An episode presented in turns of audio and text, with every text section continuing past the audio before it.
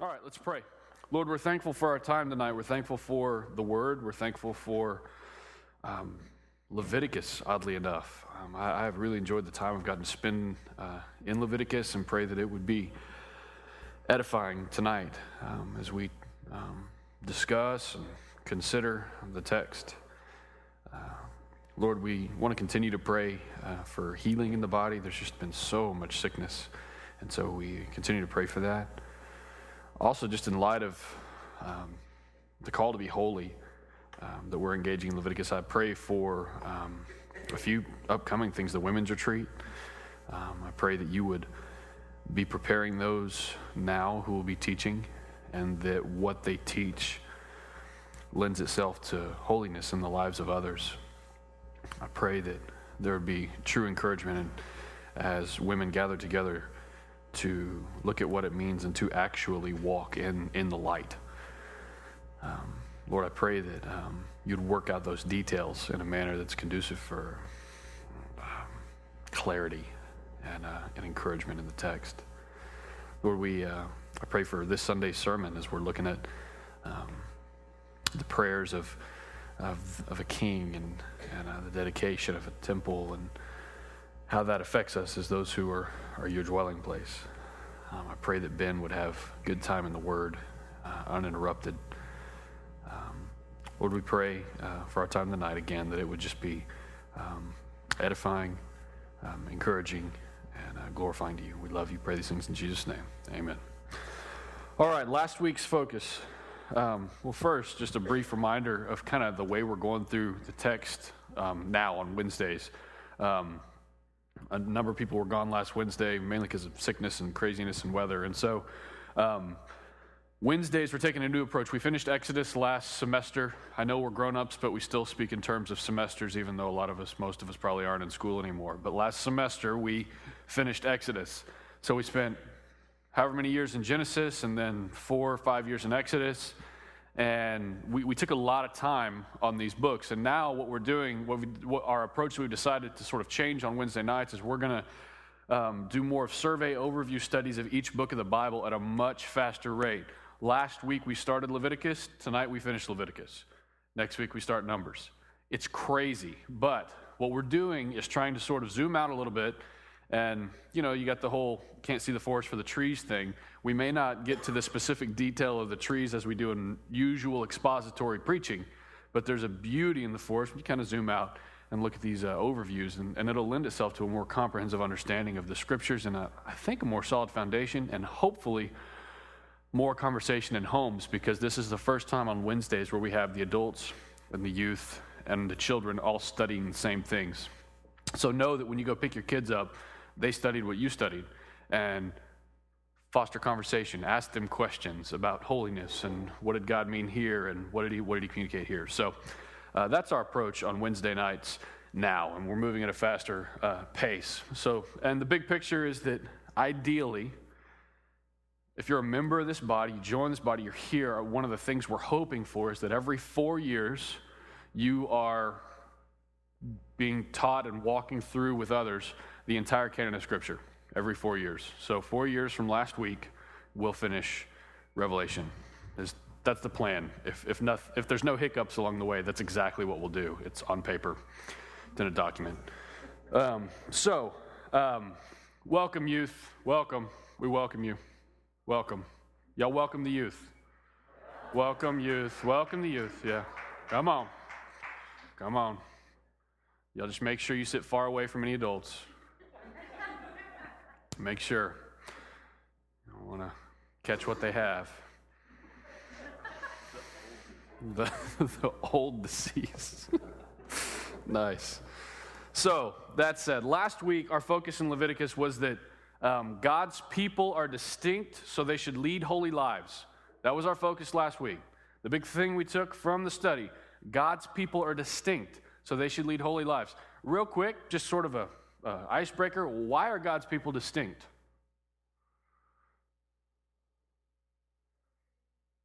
Because they're His people. And how did they get that way? Because He saved them. Yes, yes. How did He save them? They were chosen. And what did He choose them for? His glory, which means what? It's very churchy language there. Yeah, they're going to represent the character of God to others. They're going to they're going to live out the message that he is. And so he says, I will deliver you from Egypt, that you will be my people, that you will go and worship me. So uh, God's people are distinct because God made them distinct by saying, You are mine, you belong to me. And that happened uh, way back with who did he make a covenant with to kind of get that whole ball rolling? Abraham, Father Abraham, many sons, many sons of Father Abraham. We know Father Abraham, that's when it started. So, because God's people are distinct, the call that God has placed on their lives is a call to be holy. So, if you are God's people, you are distinct because you're God's people. It, it was He, he chose you, uh, He drew you in, and because of that, He calls you to be holy. So, this week, the focus is that God's people are sinners, so they should offer sacrifices. So if you're writing notes down, that would be something to write. God's people are sinners, so they should offer sacrifices. That's what he teaches us in Leviticus. Now, as I communicate things, there's a lot that, as I talk about uh, sinners, sacrifices, atonement, blood, I'm not going to stop every moment and tell you the part about Jesus. Now, there's a lot of Jesus in Leviticus, a lot. But I want y'all, I mean, y'all have a, a, good foundation in the Word. We, we spend a lot of time in it. So as I'm reading this and as we're going through things, I'm making points that will be communicated in the book of Leviticus. But we are Christians on this side of the cross. And so as Christians, I encourage y'all to do that work while we're studying and saying, oh, that's Jesus oh, that blood, okay, so they would make sacrifices and Christ is my sacrifice. How does that change things for me? How does that inform me in the way I'm going to live my life today? So do that work as we as we go through this together. The background of Leviticus. Does anyone remember what Leviticus is? Like that this 27 chapters of, of text. What when was God talking to Israel? I gave away half the answer. Yeah, the base of Mount Sinai. It was after he gave the Ten Commandments, and they were there for how long? About? A year. That's right, about a year. And so this is what he communicated. He gave the Ten Commandments, and then after the Ten Commandments, there's a lot of clarity given in the book of Leviticus about offerings and sacrifices and rituals and expectations for the coming years, and a lot of, a lot of details. So Leviticus is made up of that time. Our memory verse is Leviticus 19 2. So we're going to say that together. Does everyone remember it? Just repeat after me. You shall be holy, for I, the Lord your God, am holy. All right, we're going to say it again. Do y'all do memory verses, youth? It feels like second grade a little bit right now. It's okay. We're going to go with it. So I want to hear y'all as we say it again, because you're all looking at me like I'm a crazy person. Okay? You, two of y'all rolled your eyes when I said that. I'll cut you. I will cut you. All right. Um, just kidding. All right. Leviticus 19:2. You shall be holy. For I, the Lord your God, am holy. So, the main points that we're going to consider tonight are God's people are sinful, so we should offer sacrifices. And what we're going to look at in that is one, sinful people need sacrifices. Two, sinful people need atonement. We're going to look specifically at the Day of Atonement, and we're going to look at Christ at the very end. So, first, my question before we look at any of the text is what is sin and what does it do? What is sin and what does it do?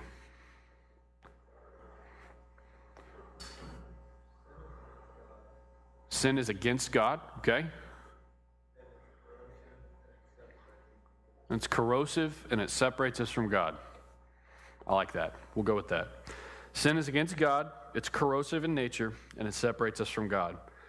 So, my question, room full of Christians, is how do we keep from sinning?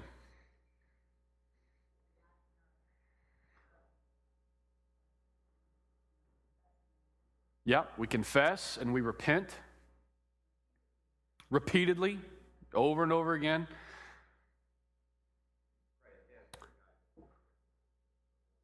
Absolutely. Praying ahead for guidance and wisdom that God um, lead us not into temptation, but deliver us from evil. How else do we keep from sinning? Go to, go to the Word. Yeah, absolutely. We're going to look at a few verses that explain that real clearly in Psalm 119. Um, how else do we keep from sinning?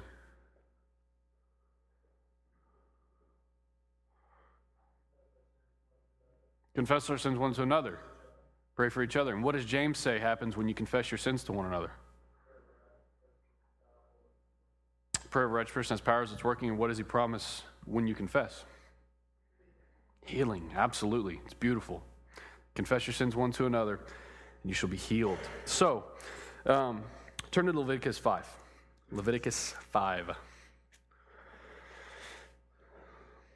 going to read verses 17 through 19. So, uh, sin is a pretty big category, right? Like, I don't want anyone being like, well, maybe in your life it is, but in my life it's very narrow.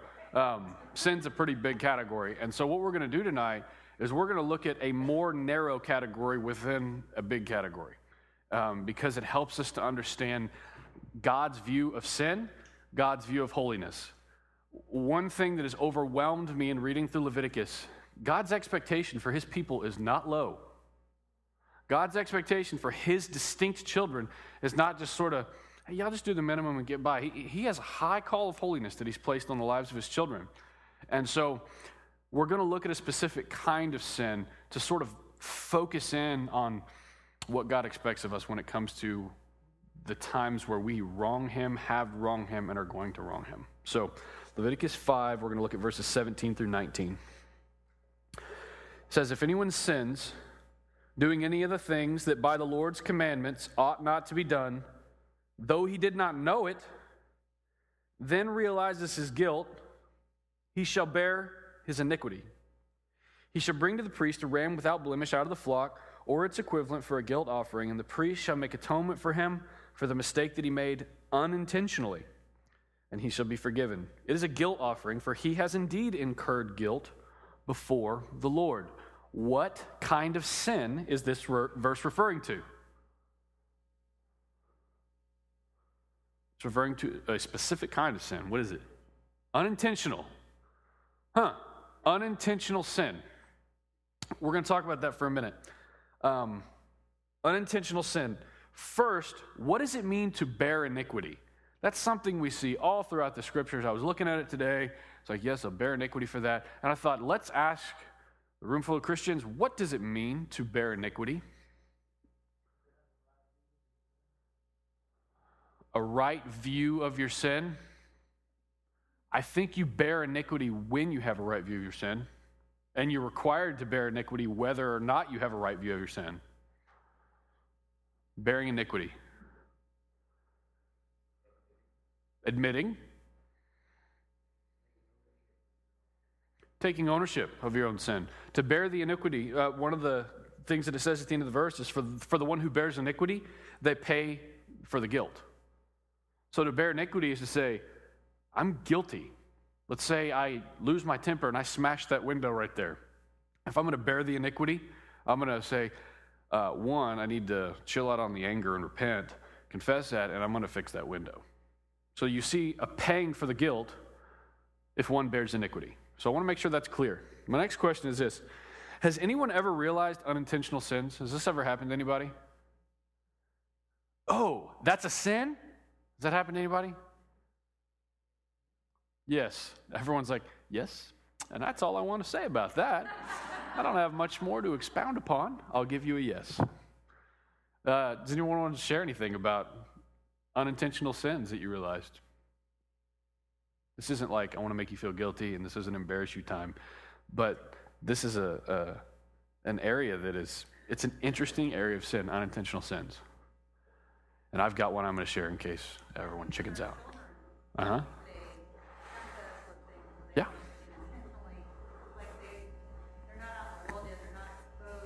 Mm-hmm.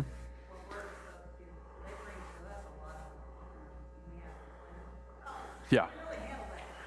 Yes, yes. Yes. When your four year old uses profanity, it's like, so that's a sin, and we're not going to do that. You don't know what that means? You don't need to know what that means. Stop it. Yeah. What else? What are some other examples of uh, unintentional sins that are realized?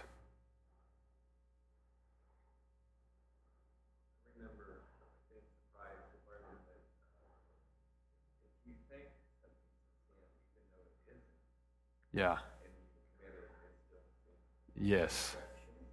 Yes, Romans 14. Anything done outside of faith is sin. So you got the, if you know the right thing to do and you fail to do it, it's a sin. But then if you do something that you didn't think was wrong or that you thought was wrong, even though it wasn't wrong, that's a sin for you too. Because you didn't do it in faith. Anything done outside of faith is sin. Yeah, that was a shocker. Because I read that verse, I was like, how do I go to Walmart in faith? How do I tie my shoes in faith? How do I brush my teeth in faith? And, and it really, that's the purpose of that. It opens up to say, Am I walking in faith? Am I being intentional about God's glory and being holy because I'm distinct because He called me? So, any other thoughts on uh, realized unintentional sin?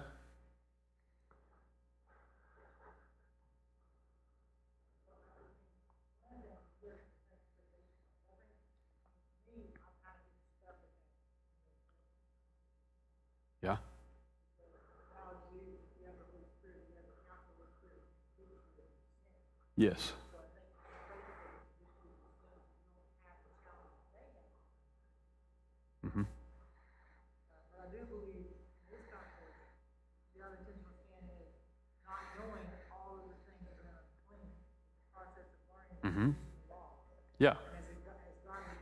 truth to you, Yeah.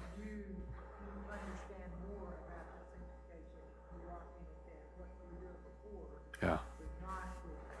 Yeah. That is what sin. Yeah, that's a great point. God's revealing a whole lot of specifics about what he expects. Um, has anyone ever come to a knowledge of Christ with full understanding like that? Anyone? Like, I in fact did. Yeah. No. Um. Uh. They call us deacons. No. Um. Uh. There's. There's. I, I read a quote that just kind of reminded us that anyone who comes to a knowledge of Christ does so with a very limited understanding from the beginning. And that's what they were dealing with here. That's a great point. There, there's so much here that God expects. And you may say, Oh, I did that and I didn't know it was a sin. That was, that was unintentional. I was not intentionally sinning against God. Now, there are times we intentionally have sinned against God. There are times where God's people intentionally sinned against God. But as a Christian, it's not much different.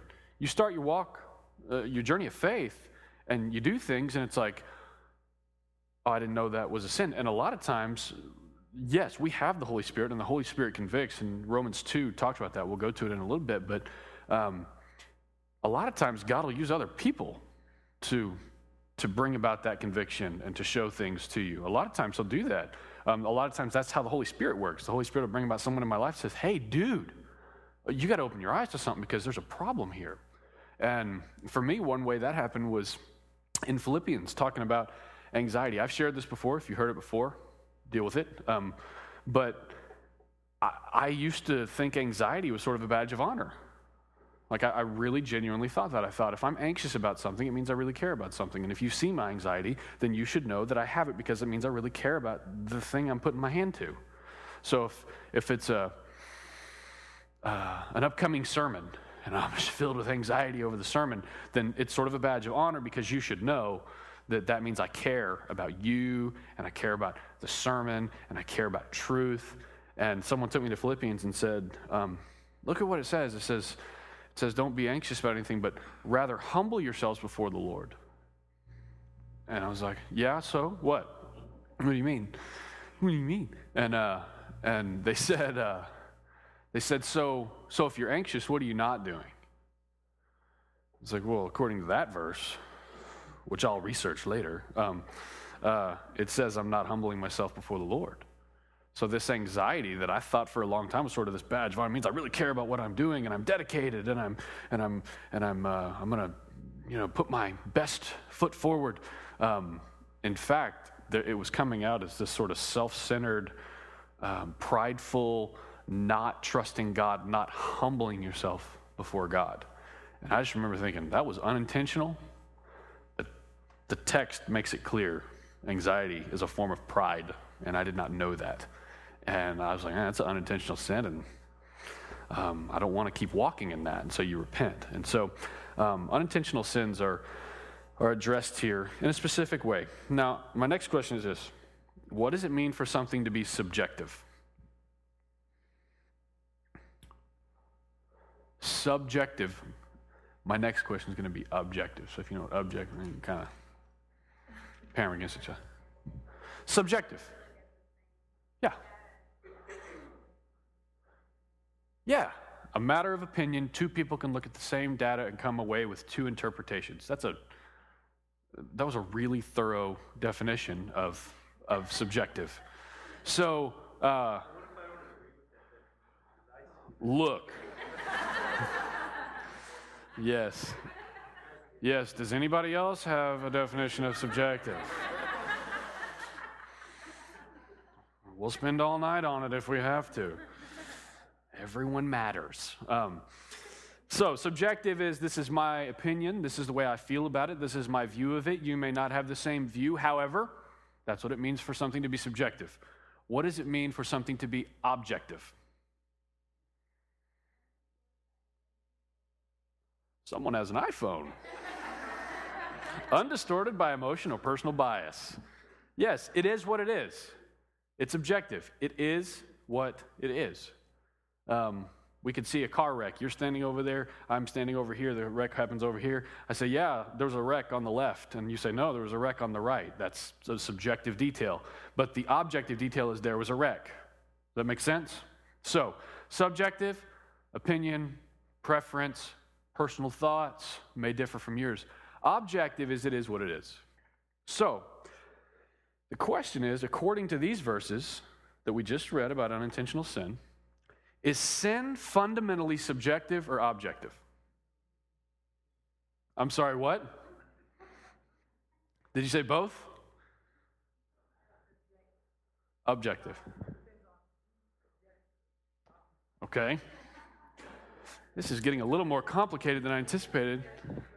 So, uh, you're saying objective, right? Objective. And, and, and I'm going to go ahead and call it a given that God's the one setting the standard in this conversation. So, uh, yes, sin is objective, it is not subjective. What are some of the implications of that?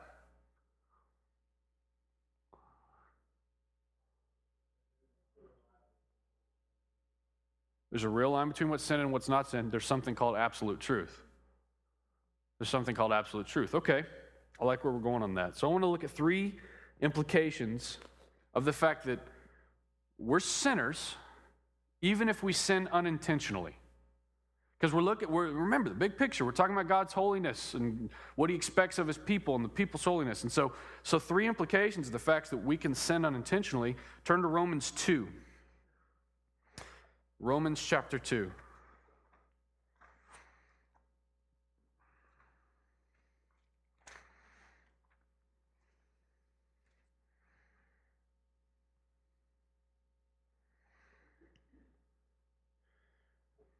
Romans 2, verse 12 says this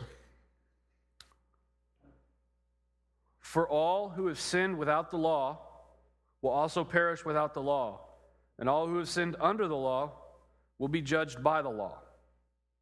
So, what happens if someone dies not having heard the gospel according to that verse?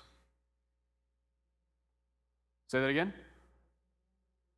They're condemned because of their sin. That's a big implication. If we just consider we're called to be sin, we're called as sinners to be holy. We're not called to be sinners. Technically, we are. It's inevitable, but we're not called. We're called to be holy. It's just, just erase the last ten seconds and go with me. If someone dies not having heard the gospel, they can't say, "Well, I didn't hear the gospel." You can't hold me accountable to that because I didn't. I didn't hear it. The reason for that is sin is objective. Now, what we're looking at here is this they will be judged according to Scripture because of their sins. The implication here is ig- ignorance is no excuse. I mean, if, if we believed that, um, I'm not going to go into that. that. That gets real sticky real quick. The implication is that ignorance is no excuse. So, what we're looking at here is God calls us to be holy, and because of the fact that there is something called unintentional sins, and there may be people who don't know the gospel, they're still sinning against a holy God because He has called it what it is. And so, we, we need to keep an eye out for that and know that's a reality. And that, that reality, we're not, we haven't gotten to it yet, but that reality plays into what we're called to as believers. The second implication is. Uh, Realizing that we can sin in ignorance provides great motivation to get knowledge. Great motivation to get knowledge. Um, nothing is more frustrating than the person who is very secure in their salvation that doesn't give a rip about what this says. That's a very frustrating dynamic. Um, and they'll speak in very subjective terms, just so you know. So, um, when we realize that um, ignorance is no excuse and we can sin unintentionally, if I know that that's a possibility, I'm gonna, I should be very motivated as one who's called to be holy. I should be very motivated to get knowledge. Knowledge is a good thing. Um, oftentimes, uh, accountability is simply relaying knowledge. Um, someone is living in sin in some manner. And as a Christian, a lot of times we don't like accountability, it's uncomfortable. Like you see someone who's being uh, real angry with everybody, and you don't want to be the person who steps in. Uh, anger like that is a sin. You meet someone who um, is uh, living with someone they're not married with, not married to, and they want to talk to you about faith, and you get to that point, it's like, hey, I gotta, I gotta shoot straight with you. You're not supposed to do that. It can become very uncomfortable very quickly, but the reality is we need to gain knowledge that's biblical. We need to let this be our standard because sin is not subjective. It's not a sin for you, but not a sin for you just because you feel a certain way. And so what we see here is that um, there's a real motivation to get knowledge. Um, a good example in the small group. Do you have names, details? Okay. Yeah.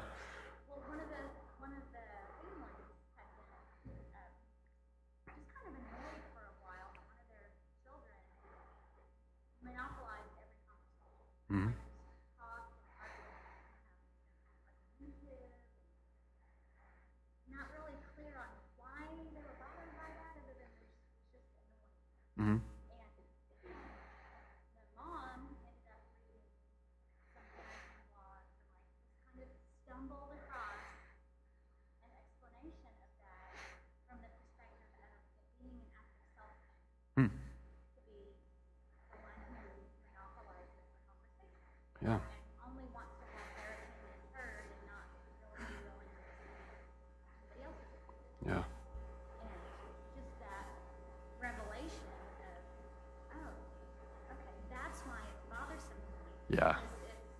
is. It's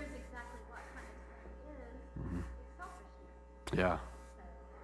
Yeah, it's that that you gain that knowledge and all of a sudden you can address the sin issue as opposed to just you're annoying me and I want to choke you. You can address the sin issue and there's a there's beauty in that because you've gained knowledge. I was thinking about anger um, because there's a lot of men who struggle with anger and it's like you think you can fly off the handle and it's okay because you're a dude. And that's not what it means to be manly and that's one of the first things that came to mind. I was thinking about grudges.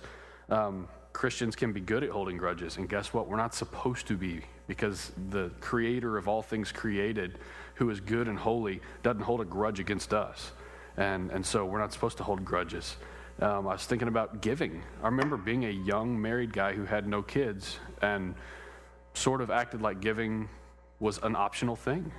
And when you have someone sit down and say, hey, you know that's not optional, right? Let's go to the text. Let's look at it.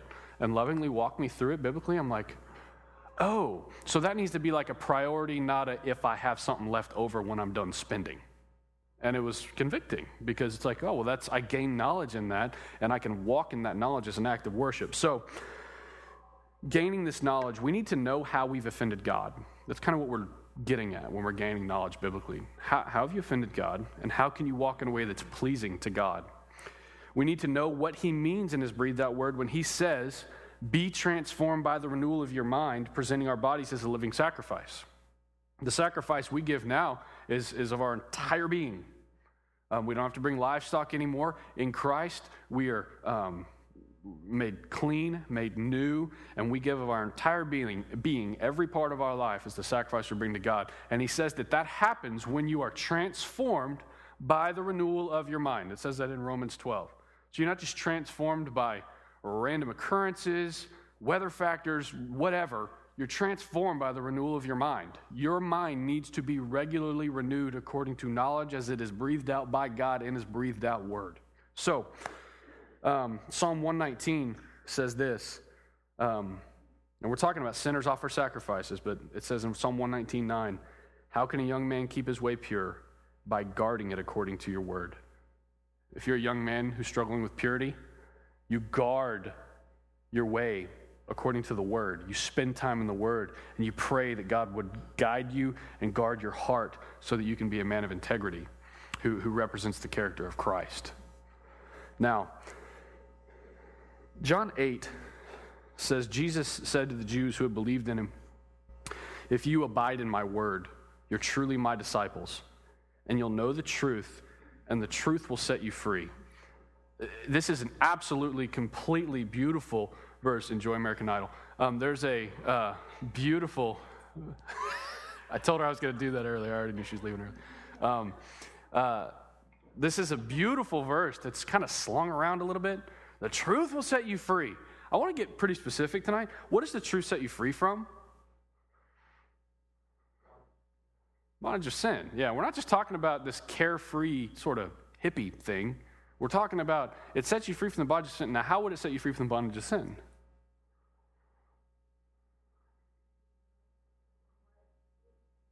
Yes. Yes. Yeah, yeah, absolutely. So um, I just want to make sure it's clear that we're, we're not set free from just feeling guilty. We're not set free from, like in some real general sense. We're set free in a very specific sense, and that we go to this word and we see what, what the Lord requires of us, what he, what he commands of us, and we see what, what He refuses to allow. And we walk in that, and the only way to walk in that is to do so in Christ, who is our perfect righteousness. And so um, there's absolutely freedom in that. The third thing, which is sort of an implication from that first point, the implication of unintentional sin, is that we should feel the urgency of sharing the news of the gospel with other people. There should be an urgency there.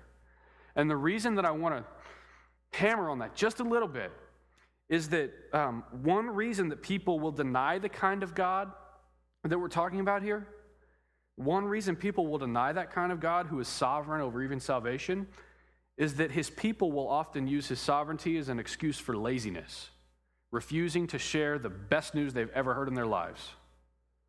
But that's not, if there's something called unintentional sin, and if we know from Romans 2 that you'll be judged whether you're under the law or whether you've never heard the gospel, if we believe that, we should be people who are urgent to tell people the good news of Jesus Christ.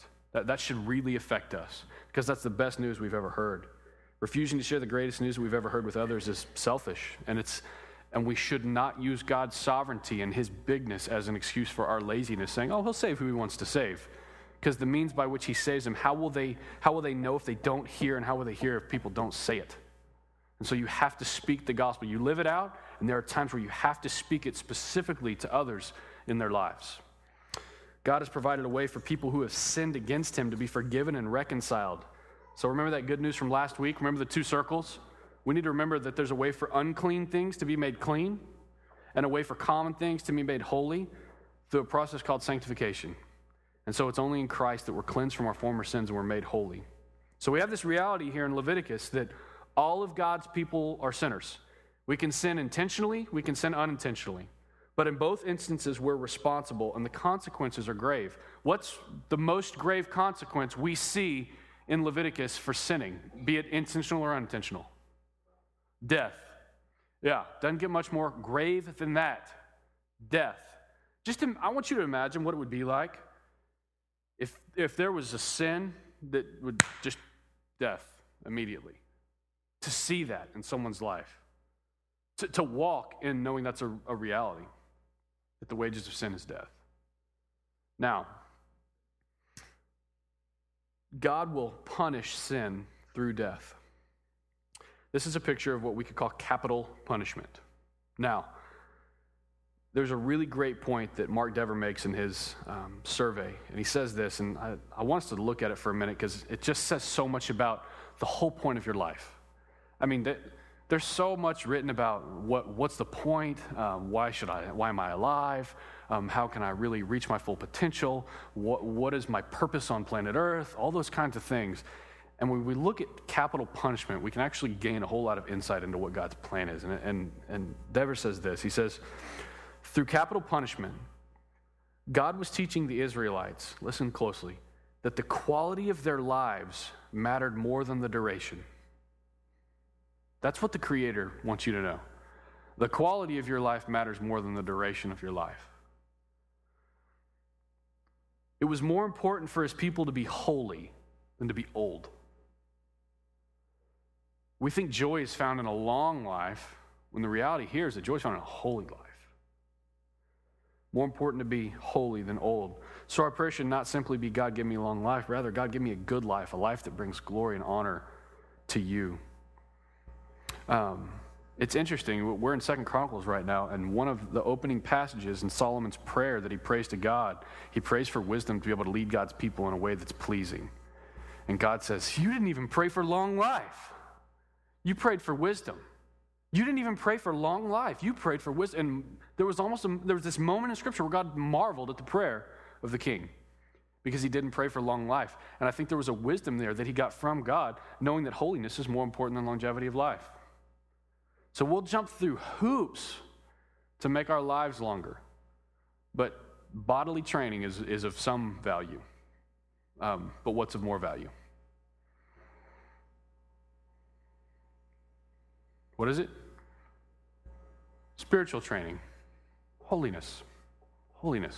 Now, um, God gives an, exa- an example of this that we could see in Leviticus. If y'all have time, I want to encourage you to read Leviticus 26 this week. God's concern with the nation of Israel is really summarized in this chapter. And chapter 26 is a list of blessings for obedience and an even longer list of threats for disobedience. And reading that will kind of get you in touch with okay, that's a good summary of this is what God is expecting of his people. This is why his people exist, so that they'll put his glory on display by being holy because they're distinct because of their calling. Now, God's people are sinful. So they should offer sacrifices. Turn to Leviticus 9:22. Leviticus 9:22. God's people are sinners, and so they should offer sacrifices. Now, what I want us to see as we read this is that God has made a way for sinners to enter into a covenant relationship with Him. And in this covenant relationship that He outlines from the get go, that, that makes sense of our covenant relationship that we have in Christ now, a, a significant part of that covenant relationship was that sacrifices were needed. And when God speaks of covenant, I want us to know that there's a side note um, from the ESV note that says when God speaks of covenant, He's not using old, cold language of negotiation. He's not using the formal language of law courts. He's using the heated language of committed love. So, anytime you start talking about covenant and it sounds sort of legalese or jargonish, I want you to think of the heated language of committed love, because that's what he's using when he speaks of covenant. So, we're going to read these verses aloud. Verse uh, 22 through 24 in chapter 9 says this Then Aaron lifted up his hands toward the people and blessed them. And he came down from offering the sin offering and the burnt offering and the peace offerings. And Moses and Aaron went into the tent of meeting, and when they came out, they blessed the people. And the glory of the Lord appeared to all the people.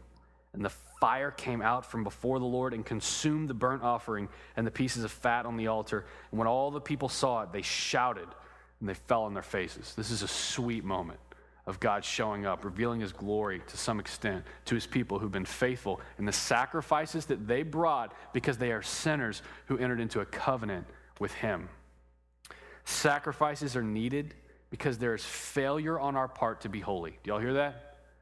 Sacrifices are needed because there is failure on our part to be holy. That's what he's saying to his people in Leviticus. Sacrifices are needed because there's failure on your part to be holy. Look at Leviticus 17 11.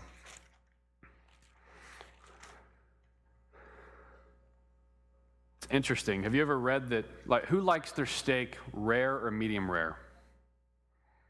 Most of the dudes, some of the ladies who know what a good steak is, like their steak rare or medium rare. When I read about not having any blood in the, in the meat you eat, it kind of hurts my heart a little bit. But it's interesting because this shows us why.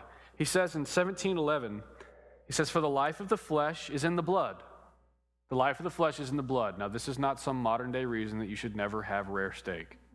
We're understanding why God did this for 1,500 years in a sacrificial system. And he says this The life of the flesh is in the blood, and I have given it for you on the altar to make atonement for your souls. For it is the blood that makes atonement by the life. Hopefully, you're thinking of Jesus right now. It is the blood that makes atonement by the life. Therefore, I have said to the people of Israel no person shall among you shall eat blood, neither shall any stranger who sojourns among you eat blood. The reason he said don't eat meat with the blood in it is because he's making the very, very, very significant point that the blood is for your atonement. The blood is for your atonement. The blood is for your atonement. It's not for a tastier meal. The blood is for your atonement. The blood is for your atonement. Every time you cook it, is there blood? Okay, we don't, we're not gonna, we're gonna keep cooking it because the blood is for your atonement over and over and over again. So, uh, that's an insightful verse. And I think it means that because of Christ, we can eat our rare steaks in faith and joy now, personally. Personally, that's what I think. Subjective. Um, sacrifices are needed because we fail to be holy. So, for thousands of years, through the process of incessant repetition, the sacrifices taught the Israelite that sin brings death and that only shed blood brings atonement. And so there's this interesting dynamic where the sacrifice was a loss of goods, but also a destruction of life, that it may bring true life to the repentant sinner. This is just a theme, a principle, a very significant purpose and foundation that God is building on for his people to understand. The blood is for the atonement.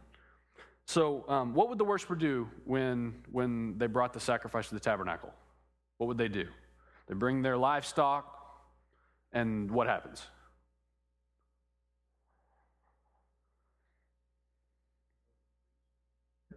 Yeah, they take it to the priest, cut the throat, and what would they do when they cut the throat? Drain the blood? Would they say anything?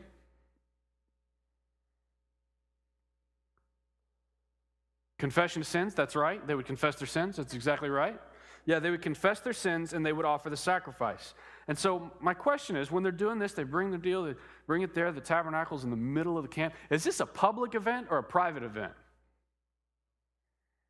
Well, that's interesting. It's a public event. So, we have this big public event that happens when they're going to offer their sacrifice and confess their sins. What I want us to see here is that by doing this, through these motions, bringing laying on hands, confessing sin, killing the animal, offering it to the priest, trusting God's design that the priest is going to do what he's supposed to do. By doing that, they publicly identified themselves with the offering itself, and they, not the priests, would slaughter that animal. So they would publicly identify themselves with that offering, essentially saying, That's what I deserve. I'm a sinner. I can't achieve life on my own. I, I deserve what this animal got. And so there's a public identification with that sacrifice. So we could spend a month there, but we're not going to. Turn to Leviticus 4. Look at verse 13. It says this If the whole congregation of Israel sins unintentionally, and the thing is hidden from the eyes of the assembly, and they do any one of the things that by the Lord's commands ought not to be done, and they realize their guilt. When the sin which they have committed becomes known, the assembly shall offer a bull from the herd for a sin offering and bring it in front of the tent of meeting publicly, and the elders of the congregation shall lay their hands on the head of the bull before the Lord, and the bull shall be killed before the Lord. This is a picture of substitution. We read about it earlier. We just read about it in a different way for the whole congregation here. It's a picture of substitution, or what we might more specifically call substitutionary atonement. The blood is for atonement. Substitutionary atonement means you have to have a substitute. You can't die for yourself to cleanse yourself of your own sins. This is something that was instilled in God's people from the get go. There has to be a substitute if you want atonement. We call this substitutionary atonement. So, one reason that the sinner is to bring a, sub, a sacrifice is because they need a substitute. So, here's a question I have some sacrifices were irregular, irregular and situational, like I just sinned. I'm going to take a sacrifice. I'm going to go and confess. I, I sinned. I, I struggled today. I'm going to go and confess. However, some were regularly scheduled events daily, weekly, monthly, annually. So here's my question If sacrifices were primarily for atoning sin, why and how could the nation schedule these events ahead of time and at regular intervals?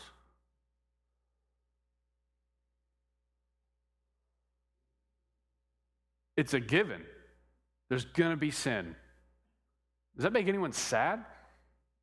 That's, that's sobering, right? Turn to Leviticus 16. Uh, Leviticus 6, I'm sorry.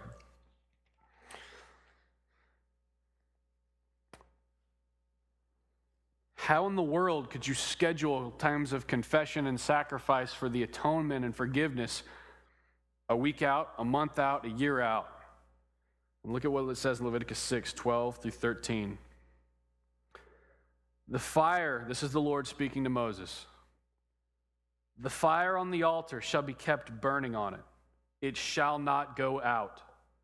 The priest shall burn wood on it every morning, and he shall arrange the burnt offering on it, and shall burn on it the fat of the peace offerings.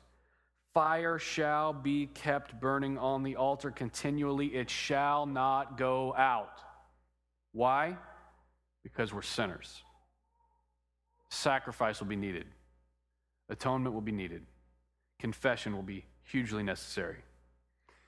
Behind the whole sacrificial system was the assumption that the people would keep sinning.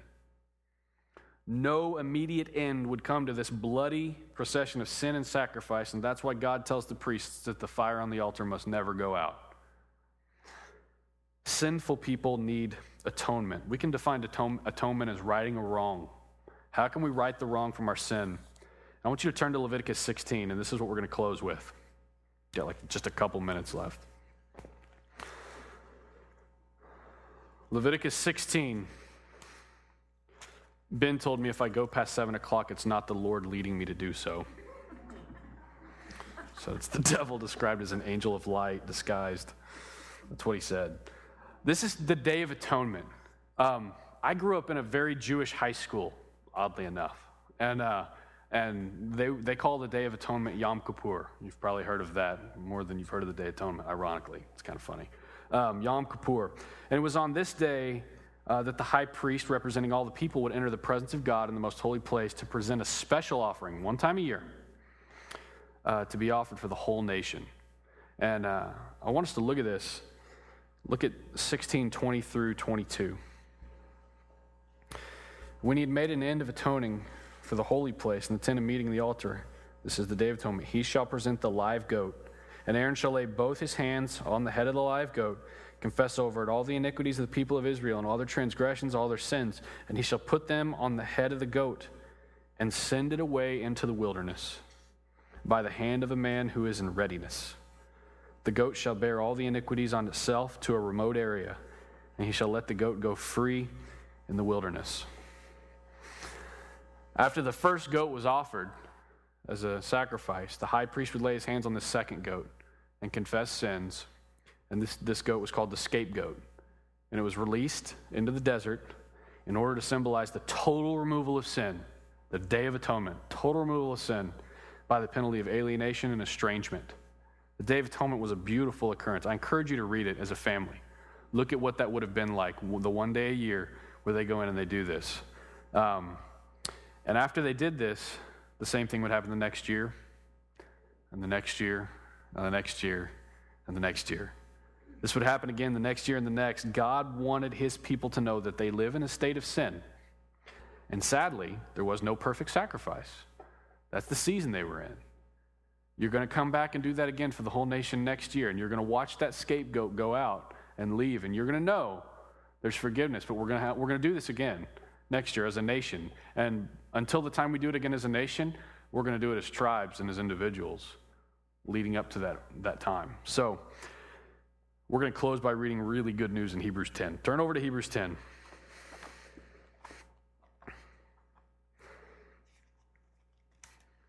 I'm going to read Hebrews 10, 1 through 4, and then I'm going to read 9, 22, 26, and 28. I'm just going to kind of read it all together as a, uh, as a bulk of good news.